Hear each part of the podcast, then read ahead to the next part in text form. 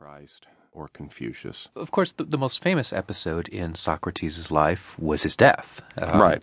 Legend has it that uh, he was remarkably brave, courageous as he faced death. I mean, he, he, he stood up to his principles, he was uh, condemned to death, and apparently he died. I mean, drinking the poison, he died without regret and uh, with great courage. Is that true as far as we know?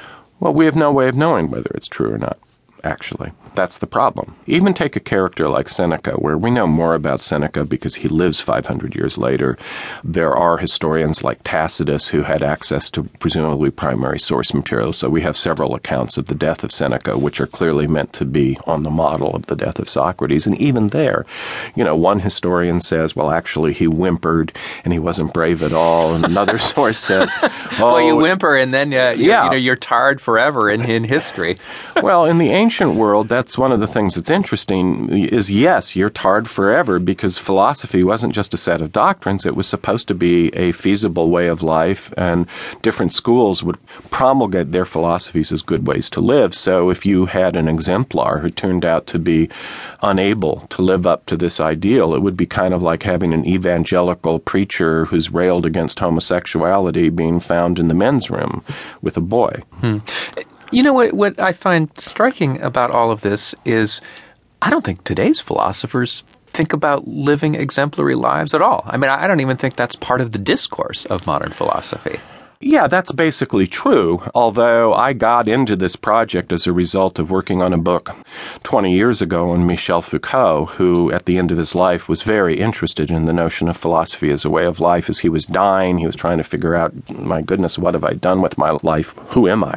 And uh, Foucault obviously has antecedents, so that in the 20th century, uh, when I was in graduate school, I had a great interest in Martin Heidegger and Jean Paul Sartre. So there is a clear trajectory from from this kind of um, interest in how to live life to 20th century so called existentialism.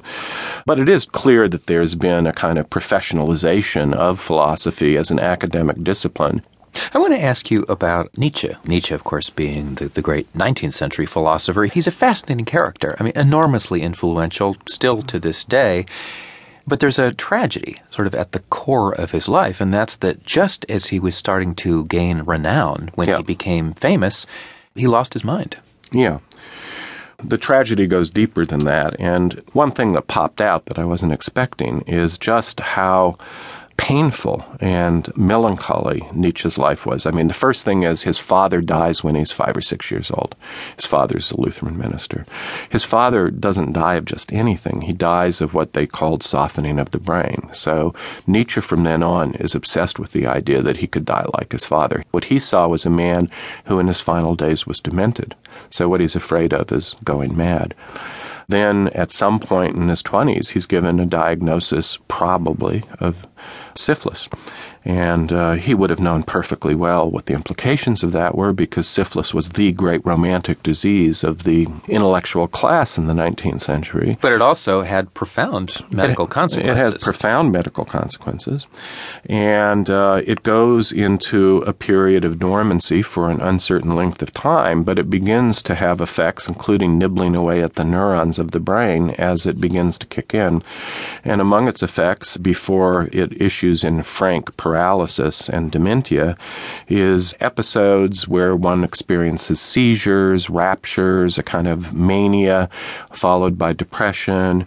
So that I realized as I was telling the story that, you know, this is a man who, uh, when he was writing some of his most influential books, was racked with pain, uh, often convulsed with sort of illuminatory moments, and um, often at the same time dosed on quite large doses of opiates, hmm. which he writes about in his letters. And and he, I mean, he had this remarkably productive period, particularly in the 1880s, and then he totally lost it by what 1889 or so. Yeah, at the beginning of 1889.